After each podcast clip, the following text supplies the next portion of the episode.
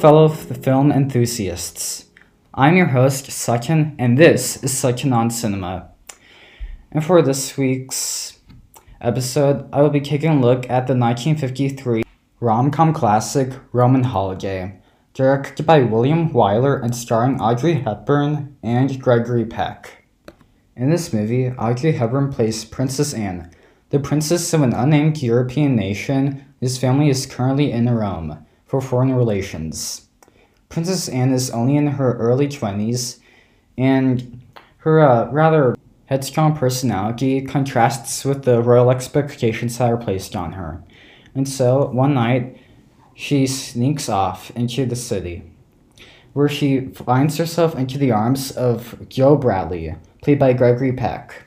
Joe Bradley's news reporter, and he initially takes her in because of the uh, medicine that the doctors gave Princess Anne so that she could sleep better. But as a result, she initially appears drunken to him, and so he takes her in uh, for to stay for the night. Once he finds out who she is, however, he plans to get get to interview her, her so that he can get a career-saving scoop. However, over the course of the movie, he begins to actually fall in love with Princess Anne, and he ultimately backs down on the bet he made with his boss, where he would give where he agreed to give his boss five hundred dollars if he failed to interview the princess. And so at the end of the movie, Princess Anne recognizes her the great importance importance of her duties, and she returns to her home willingly and we will talk more about the ending in a bit. Seth, this is a film that is just filled with a lot of Academy Award winners. You've got, in addition to Audrey Hepburn, you've got uh, Gregory Peck. Audrey actually won an Oscar for this film, uh, which was her first U.S. role. Uh, Gregory Peck, of course, uh, won an Oscar years later for To Kill a Mockingbird.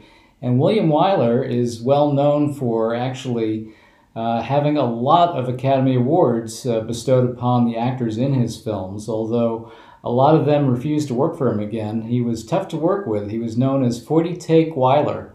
Uh, because he was a perfectionist and would take uh, uh, take after take to get the uh, scenes just right. But why don't we talk a little bit about this impressive cast? Yeah, of course. So Audrey Hepburn, I think, had a very interesting uh, acting career, considering how uh, how iconic she was made. You know, as like an icon of the '60s, and I think we're in the same vein as you know other uh, '60s icons like Marilyn Monroe or Judy Garland. But Audrey Hepburn, uh, after the '60s, pursued more of a humanitarian life and semi-retired from acting. So, and this movie from 1953 was the movie that introduced her. So it's interesting what she was able to accomplish in just maybe a career, a career on the screen that spanned for 15 years. And then the director, William Wyler, had also directed Mrs. Miniver, The Best Years of Our Lives, and would go on to direct the 1958 epic Ben Hur. And these three movies actually all were Best Picture winners.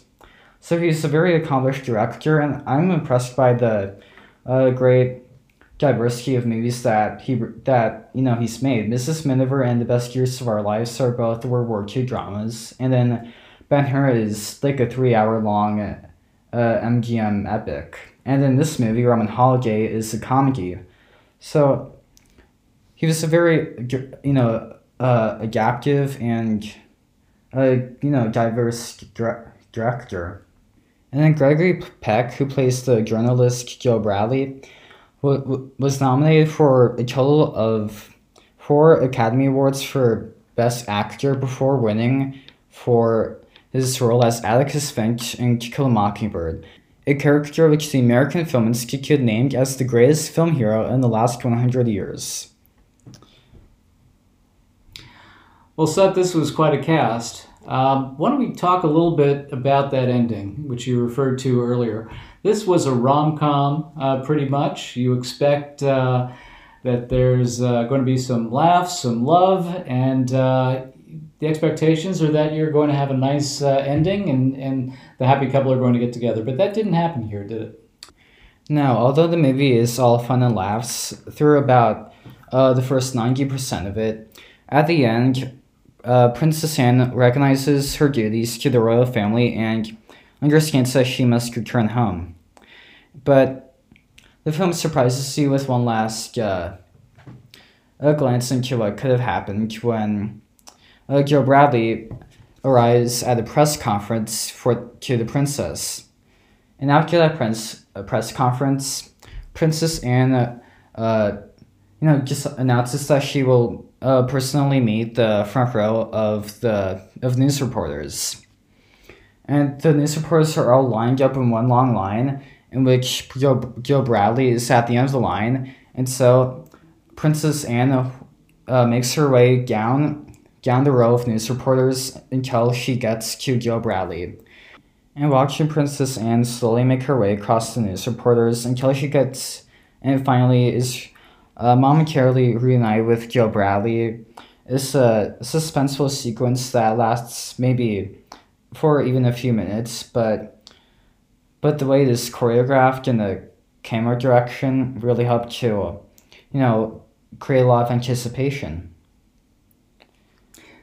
And then after the uh, the press conference, um, the conversation between uh, Princess Anne and Joe Bradley is really superficial at best. They really don't even acknowledge each other uh, in any way other than uh, news person and uh, royalty.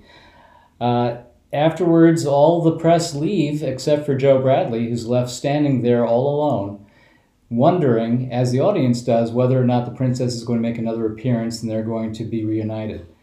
But it doesn't happen, and he walks slowly out of the palace. Yeah, it's definitely the most uh, emotionally effective scene in the movie. An interesting point that my father made while we were watching it was how, in like a modern Hollywood movie, they probably would, would they would not film that in the same way.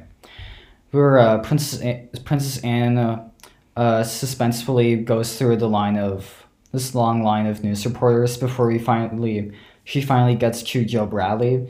In the modern Hollywood movie, she probably at most uh, greet two news reporters before she gets to Joe Brad- Bradley, just because the uh, modern expect expectation placed on you know by Hollywood that audiences are more are more impatient.